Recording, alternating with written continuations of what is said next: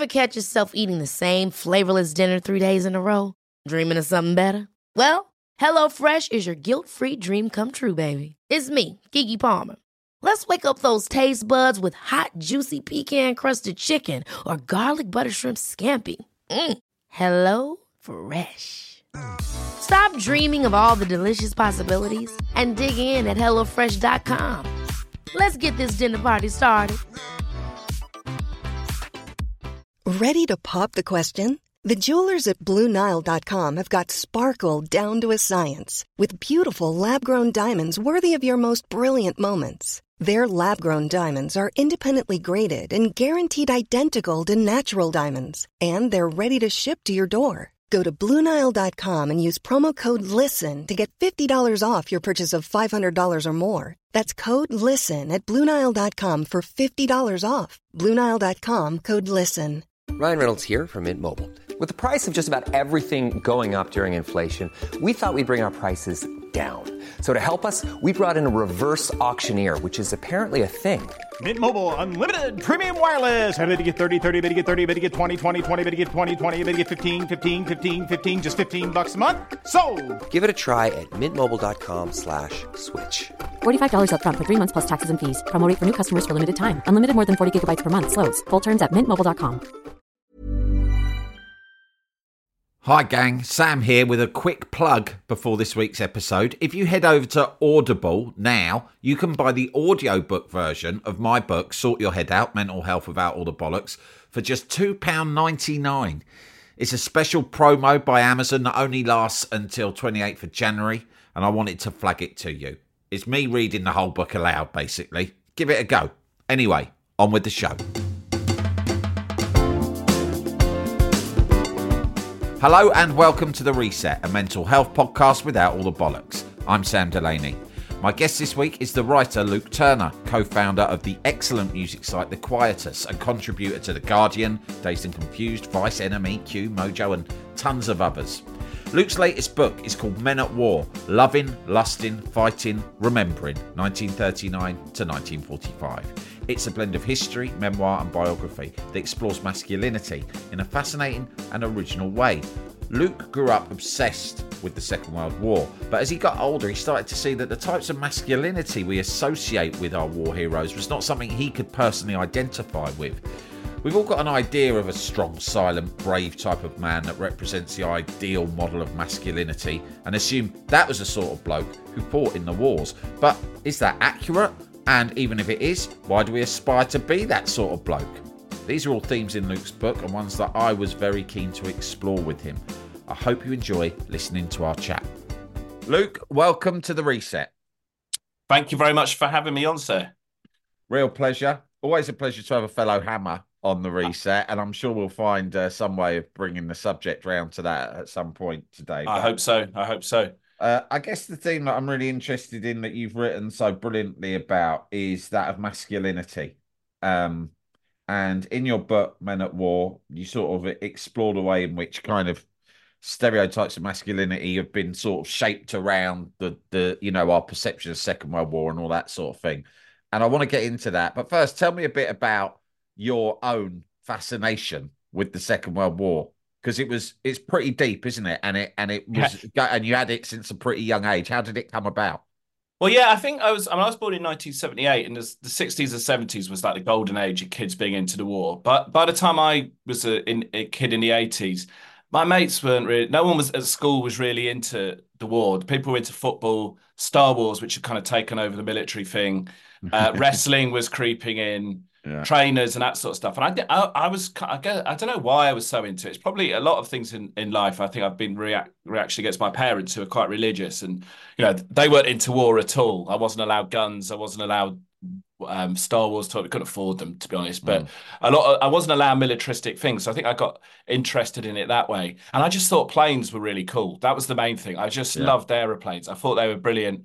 I uh, I finally got a model kit, built that. I used to build little Lego airplanes out of the space stuff with with using the aerials as cannons, and I love watching the war films on a Sunday afternoon, like Guns of Navarone, all of that.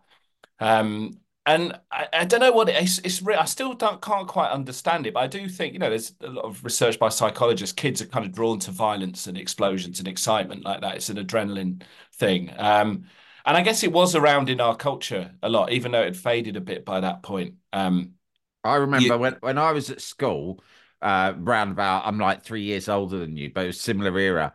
We'd play football with a tennis ball in the playground, and probably about 80% of the boys were doing that. But then there was a smaller group who we were friends with who would play war and yeah, yeah. The, and, and it was a and it was much smaller than the football group, but they would play war often across our football match. They'd be like lobbing pretend grenades and then ducking down with their hands over their ears as they waited for the grenade to go off. Sort of. That's thing. amazing. It was certainly present in the play. Yes, see, I, I, I, suppose, but by the time I by the time I got there, at least in my school, I was like that Japanese bloke who didn't surrender, and they found him in like 1958, still on the island fighting the war. I did have, I did eventually have one mate who I went around his house and he had a computer a, a PC so we could play like flying games on it. And I had mm. another mate who was quite into soldiers, and he could like beatbox distant battle sounds, like oh, machine amazing. gun fire and explosions. So there was a couple of us. But yeah, it was it was it was kind of I think that was the thing. Everyone, I was really bad at football. I liked it. I, mm. I got West Ham with my dad, everything, but I was, I've always been shit at it. Mm. So I used to be the one kind of like wishing people would play war, you know, stick yeah. guns all that. Did I did actually at primary school did have a plot to I thought if we attached a load of string to batteries and lit it, it would blow the school up. And I did get some oh, people involved in that for a bit. Um, not sure I should be admitting that actually. But... well, it, it, didn't work presumably. So no, no, it, it, failed, so it was all right. Um, that's amazing. So, did you? What was it? Were you did at that age? Did you find like it just excitement Was it just boys plain old boys' own adventure stuff, basically? Yeah, yeah, that's why I think that was it. You know, I thought the aeroplanes were really cool. Um, the films, I, there was a sort of aspirational thing with the way these fellas dressed, and they were they were so sort of suave. Uh, and I guess the tragedy tragedy of it, I did, you know, you feel moved by it. But there is like writing to start off writing the book about like I, I did always feel weird about putting the men in the cockpits of the aeroplanes. Yeah. I was a bit like, there's something a bit rum about this, having this little plastic man, and they're all the same, you know, the yeah. same German pilot flew every German plane, the same RAF yeah. fella flew all our planes.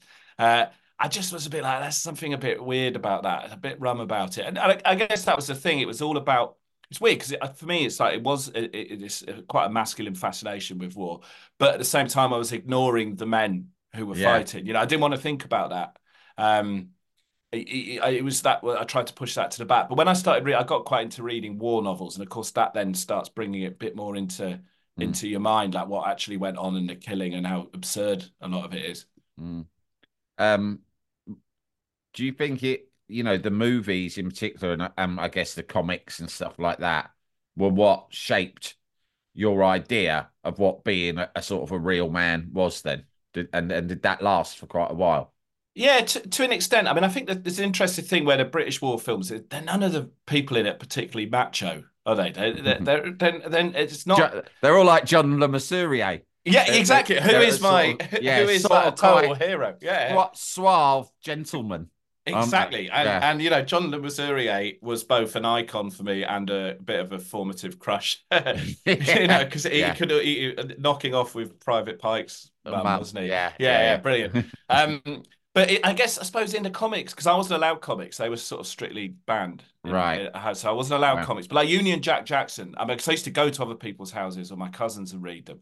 So yeah. he was quite macho, and the way the Germans always just went aye and fell over, and, and, yeah. and they, they, were always kind of like evil, but you mm. could kill them quite easily. But I definitely the the suave thing. I really I really latched onto that, and um it's one. It's not really well well known film, but Force Ten from Navarone, which has got uh, Harrison Ford in it. Wow. Um, his first film after doing Star Wars, I think. Wow. And that's got one of the Fox brothers. I can't remember which one. Uh, playing this explosives expert called Miller, and he always right. had really cool like parachutist uniforms, and he'd like yeah smoke a pipe and have a scarf and like just chuck these little sticks into things and they blow up. And I was like, yeah. that's what I want to be. This, this, yeah. this, this, is what I want to be. So yeah, that was there was a sort of ideal of these more this sort of like suave masculinity, a bit twinkly, you know, mm, mm. that sort of thing. You write in the book about how you know the sort of the, the silence of the war generation. The you know, and we've all heard of you know relatives and grandparents who just never spoke barely at all after they got back. is what allowed the sort of entertainment industry to create almost a false idea of these men who in our culture and still to this day you know you see it in as you write about the the rhetoric of particularly of, of, of the of the right um, and any sort of nationalist movement we kind of revere this sort of idea of the heroic second world war tommy. Um, but you kind of say, well, that was any of that real, or was it just invented by an entertainment industry, right? And no one was going to deny it because all the people who, all the real heroes, were just kind of either dead or silent. Is that yeah? Is that right? I think so. I, I mean, I think some people, some veterans, kind of were into talking about it, you know, and mm. it's one thing that's quite interesting is how their testimony changes over the years, and it almost become they they get wheeled out at things and they watch war films, and some some of the testimony would change because they'd watched a war film, particularly the longest right. day. People at D Day started right.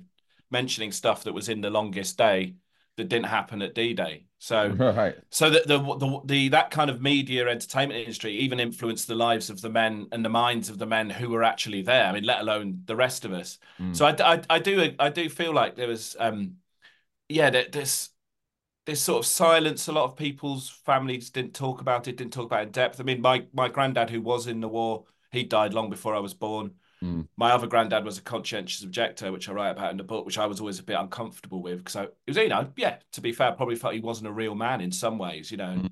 I thought mm. he should have been fighting Hitler. So yeah, and I, that's that's and I think because because there was that bit of a silence, and then you get the idealized um, portrayals of these men. That's now meant, like, as you say, the kind of certain bits of the political spectrum to glom onto these people and sort of exploit them and say, mm. you know, these are the true British heroes. Young people. It's all that. It's always used in the tabloids, like young people are. You're not as good as the Second World War generation. You'd yeah. never be able to do it. And it's it, and it's kind of like picking apart the masculinity. I think of the current generation, saying they're all snowflakes or whatever. But mm. weirdly, you know, that's what I write in the book about how in the in the war, all these generals, British generals, were writing to each other, going, problem with, with the young men of today is they're not killers. They've been going to the cinema, listening to the wireless. Yeah, uh, yeah, yeah, yeah. But going on dates, you know, this is making a week and we can't get them to kill like the Germans do, you know. And so right. this is just like an age old thing that's been going on through history, isn't it? Young people are weak and soft and are, yeah. You know, crap.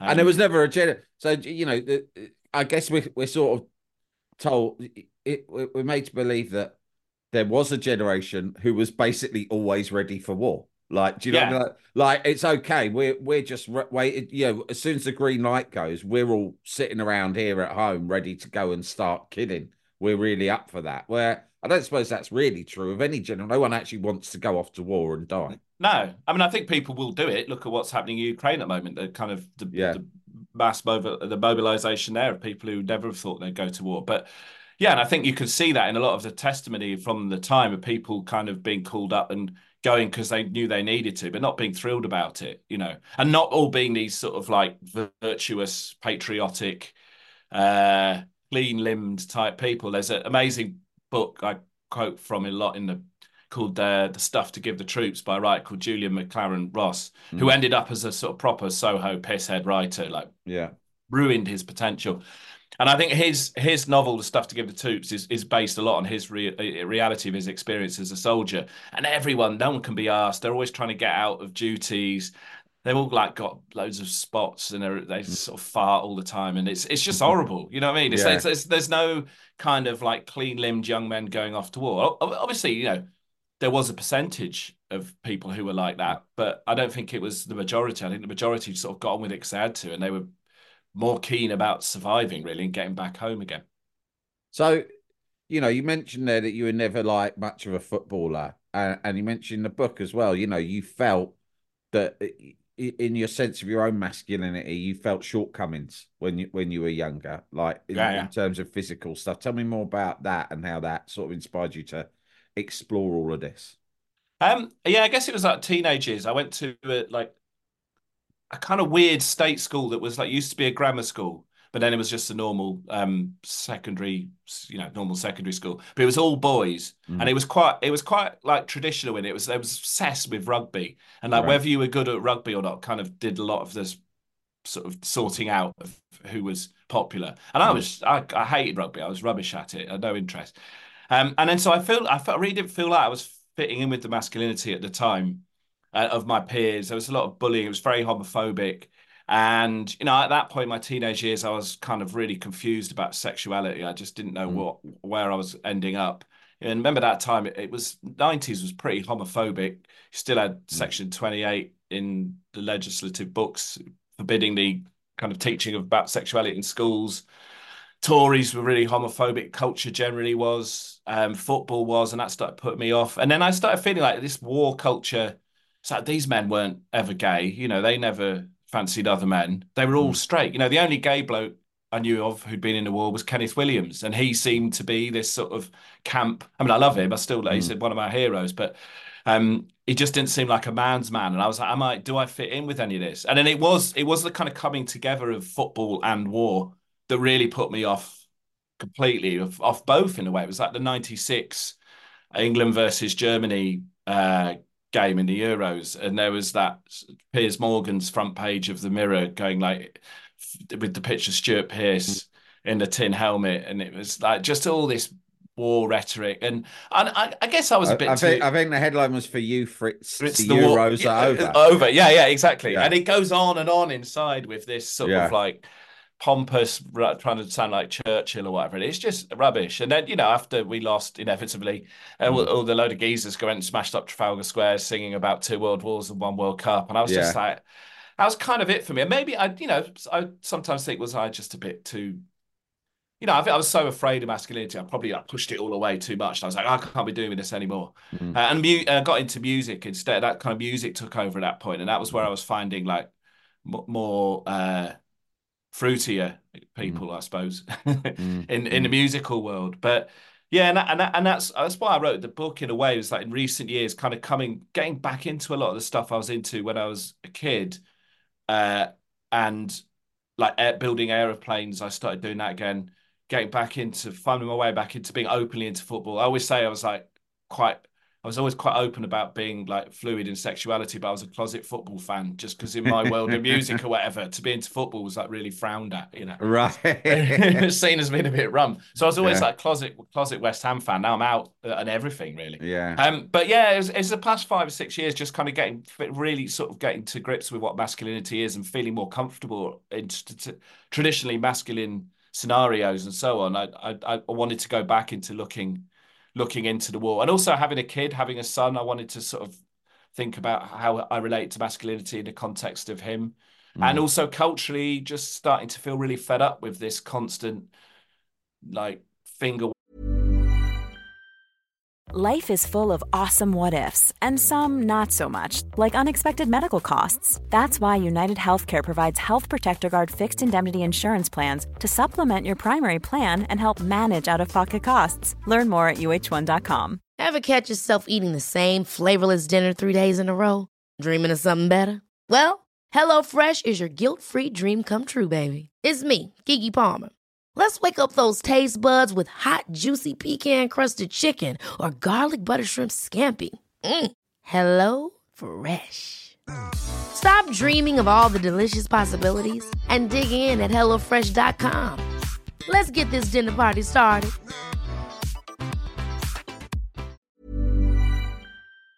Bagging rants about toxic masculinity and mm. so on, just feeling like there's more complicated and nuanced ways of looking at it than to just chuck us all in a bin. is it more comfortable? Is it easier to sort of pick and choose your masculine identity nowadays?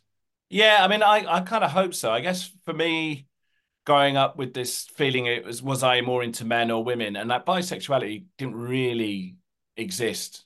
Well, it, it existed obviously, but it didn't. It wasn't really talked about, you know, mm. in a big way.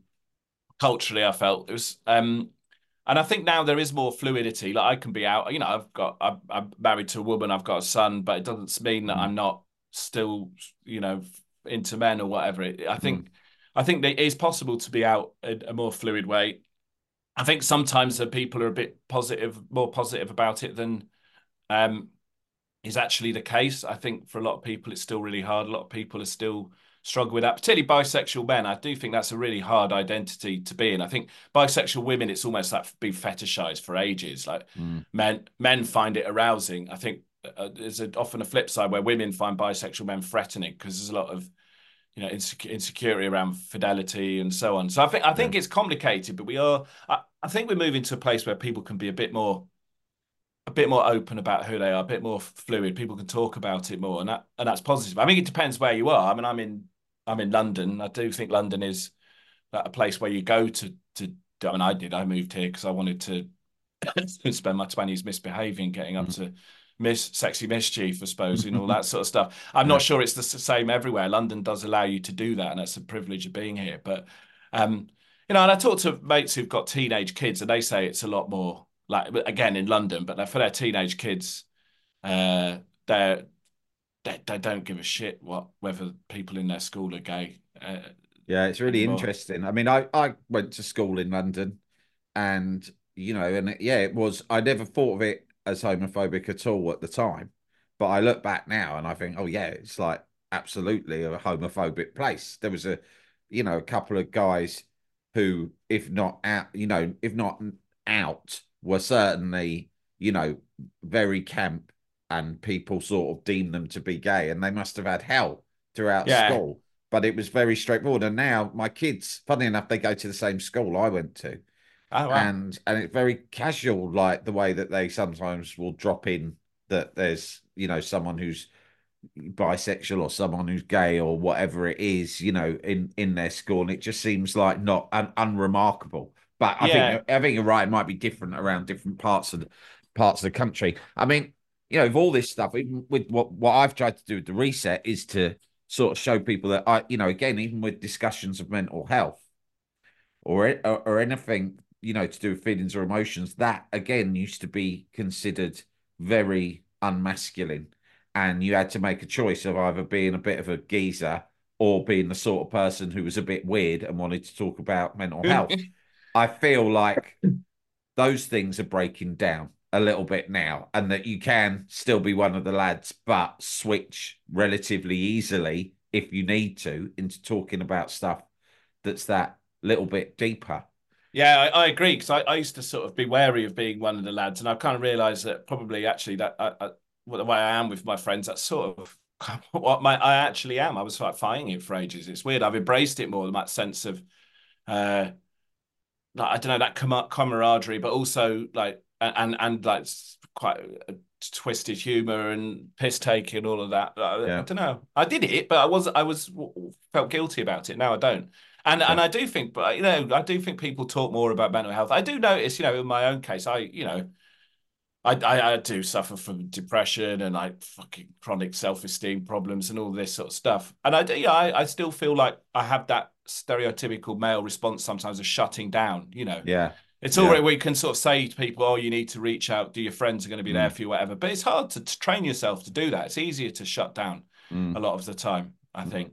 But I, I do I do see a positive trend, and I do I do I think you see it out and about, don't you? I notice the way blokes are to, together has changed, just even when you observe them. I was even having some kids from the secondary school around the corner. I was walking up the road pushing my son in the pram, and they were all like walking along the pavement, like four lads arm in arm, having a lovely chat. Yeah, after school, nice. and I, they all had to they all had to get out of the way for me pushing my pram, and they were like, "Oh, sorry about it." And yeah. I was like, "Wow, you wouldn't have seen that when I was a kid." Absolutely you know, not. You, know, yeah. it was just, it was really. I was like, "Wow, this is amazing." You know, well, they weren't, you know, they were, they were kind of like just average looking fellas. Yeah. Is it is is the fact that men are, are you know are becoming nicer, younger men in particular? Men younger than us. I think you're right. You know, they just seem like generally kind of get more polite people.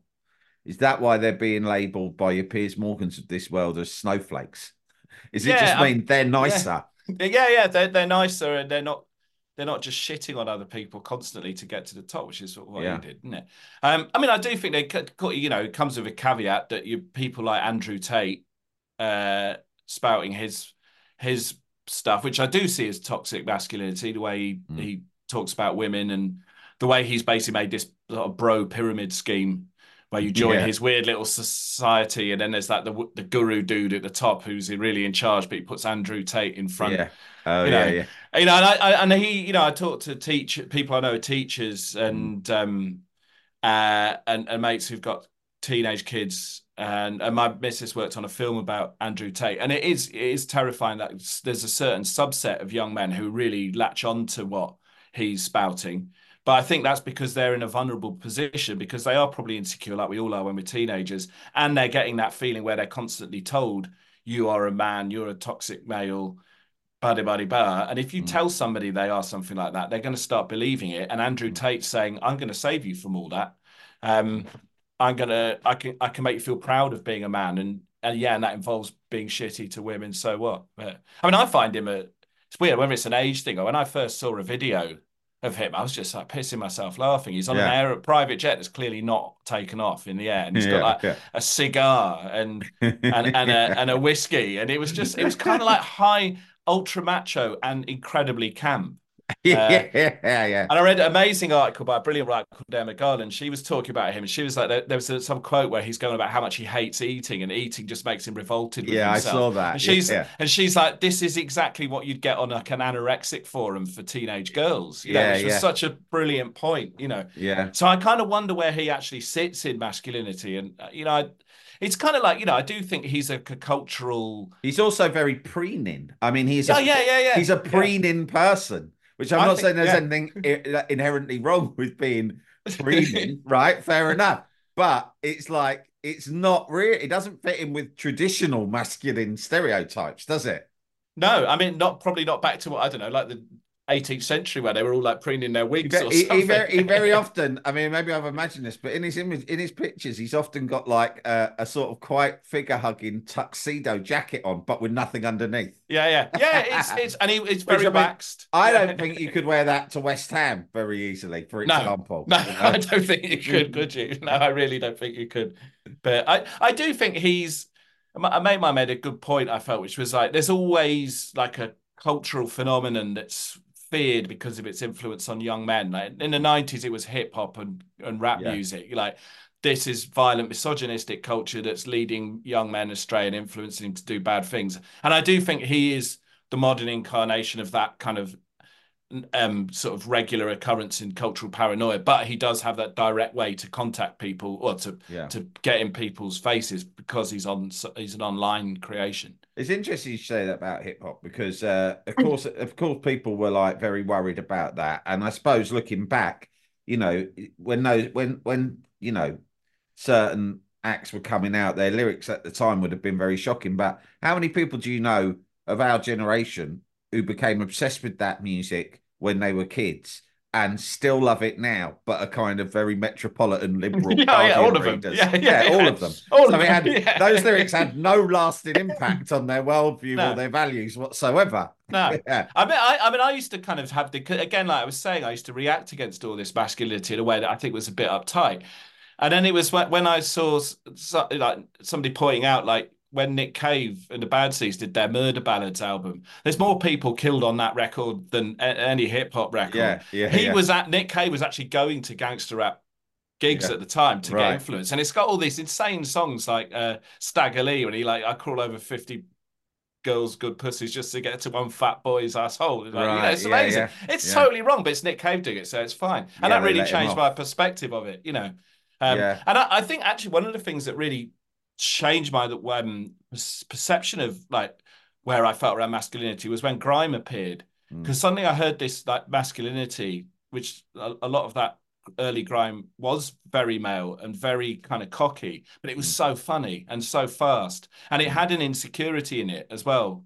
And and I sort of realized at that point, you know, piss taking has you opening yourself up, aren't you? There's a, yeah. there's something about a, a piss taking uh, interaction, whether it's a kind of grime thing or just with your mates, where by firing out, you're you're you're you're leaving yourself vulnerable to the comeback, and then yeah, you yeah. know, it's all these things that probably not rocket science to most blokes, but I, for me, I kind of realised and and felt very different about it afterwards. Yeah, yeah. I think it's more complicated. You you obviously you're not a fan of the kind of Andrew Tate form of toxic masculinity, but do you think that like accusations of us all somehow, you know, we can all walk around, walk down the street. So certainly those of us who are of a liberal bent can sort of almost find ourselves post Me Too and whatever, just feeling guilty waking up in the morning and having a, waking up in the morning and having a piss. Do you know what I mean? yeah, no, I, I I agree. That first one of the day, but that's a lot of volume, isn't oh, it? Um, Uh, I find, but again, that's one of those male things where it's very satisfying. You know, I like that. that, Yeah. that it's almost, that's, uh, you know, some of those weird things that are quite blokey and quite basic. I love. You know, I have a Primal. I- primal things. Yeah. You know, I have, I have a couple of mates, but we're always talking about shits and that. You know, Mm, it's it's mm. great. But Yeah, yeah, I, I I think I do think it's weird because I do think we are wired biologically to to have certain responses to I don't know uh, attractive women, uh, sort of nudity, all these sorts of things, and you do, you know, you do have to be. You do have to kind of, I do, yeah, you do find yourself kind of going, oh, should I have thought that at this point? You know, there Yeah, is a yeah. sort of element of judgment, and it takes a bit of processing. And I, and I, I think it's a there's a big difference between Andrew Tate and everyone else. You can't, we're not all, we're not all in that, um, uh, that same basket. Right. Last area of, of all this stuff that I want to ask you about is uh, do you, do you have any thoughts on the and it's very it's sort of parallel to Andrew Tate, maybe a much more diluted and parochial thing, but you know the high performance form of masculinity that we read so much about now. The whole kind of like uh, you know, the get up at 5 a.m., have an ice bath and optimize your Yeah. protocols kind of uh, masculinity, which has really taken off. It's kind of like, I call it LinkedIn personality, uh, uh, masculinity. Do you know what I mean? Where everything's about, we're all engaged in a competition and we all need to be our absolute very best selves every day in order to conquer the competition and be the best. And this has really taken off in a huge way. Podcasts, you know, Diary of CEO, High Performance, and there's so many other books and stuff. I mean, what's your take on, on that? I mean, it does seems a bit much to, to me. I'm not a high performance individual. I can't. I don't know. It's weird. I mean, I, I've not encountered anyone ever like that. I suppose so. It's it's kind of hard. I know it's I know it's it's sort of existing in the culture, but I just never I never encountered uh, those kind of people in the day to day. But I, I mean, it's weird because it is very survival of the fittest, isn't it? It's getting back to Mm. to a kind of very basic, primal, primitive sort of masculinity. I mean, I'm not getting up at five in the morning for an eye bath. I really resent my son when he decides he wants to go and play with Thomas at five in the morning. Um, and let alone, and I like Thomas the Tank Engine. I went into it, but I'm not getting in an ice bath. No way. and just taking it all back to the, the stuff in your book, I mean, you know, whether it's Andrew Tate or whether it's, you know, woman, you know, old womanizing men or whether it's high performance guys, do you feel that it's all this sort of, you know, people still kind of struggling to live up to this idea of that sort of war generation that we all grew up sort of having presented to us as like an an ideal and the sort of thing we should all be. Yeah, I mean, I, I think that's again, that's one of those things that's always been there in culture, isn't it? Like the kind of back to like ancient Greece and the heroic ideal, or Mm. or whatever. Bet the Romans with the gladiators, bet it was a bit like that, you know. Mm. Um, I don't know. It, it's just the war generation. I do, I do, I do think they're very useful to hold up as this sort of ideal because for, because of these simplistic cultural narratives, it's easy to go look at these young men who sacrificed everything and went away and came back. Um, and that ignores the stuff I write about in the book, just but like just what they actually got up to, particularly sexually. You know, it was a, there was a sexual revolution in the Second World War. I, I argue is bigger than the 60s because it was everybody, not just a sort of bit of an elite, cultural Right. elite doing it.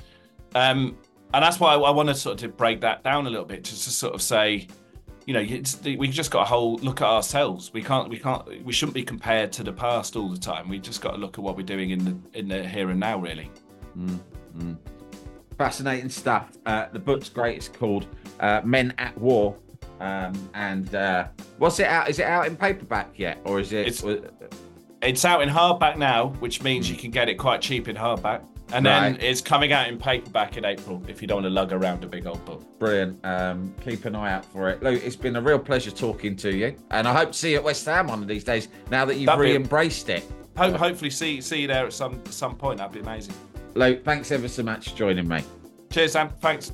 That was Luke Turner. Check out his book. I put a link in the show notes. He's a great guy and a fantastic writer. Thanks for listening as always, gang. Please remember to subscribe to The Reset at samdelaney.substack.com and buy my book, Sort Your Head Out Mental Health About All the Bollocks, available now at Audible for a special offer of $2.99. Uh, you can also buy it normal as a paperback soon or whatever. Until next time, be lucky and don't let the dickheads get you down. Ever catch yourself eating the same flavorless dinner three days in a row? Dreaming of something better? Well, HelloFresh is your guilt free dream come true, baby. It's me, Keke Palmer. Let's wake up those taste buds with hot, juicy pecan crusted chicken or garlic butter shrimp scampi. Mm. Hello Fresh. Stop dreaming of all the delicious possibilities and dig in at HelloFresh.com. Let's get this dinner party started.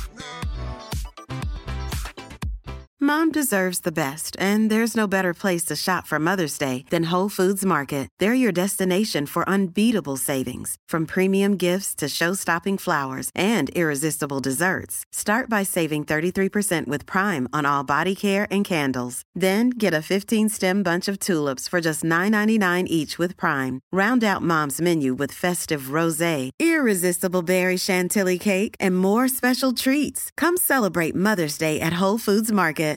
Imagine the softest sheets you've ever felt. Now imagine them getting even softer over time. That's what you'll feel with Boll and Branch's organic cotton sheets. In a recent customer survey, 96% replied that Bowl and Branch sheets get softer with every wash. Start getting your best night's sleep in these sheets that get softer and softer for years to come. Try their sheets with a 30-night guarantee. Plus, get 15% off your first order at bollandbranch.com. Code BUTTERY. Exclusions apply. See site for details.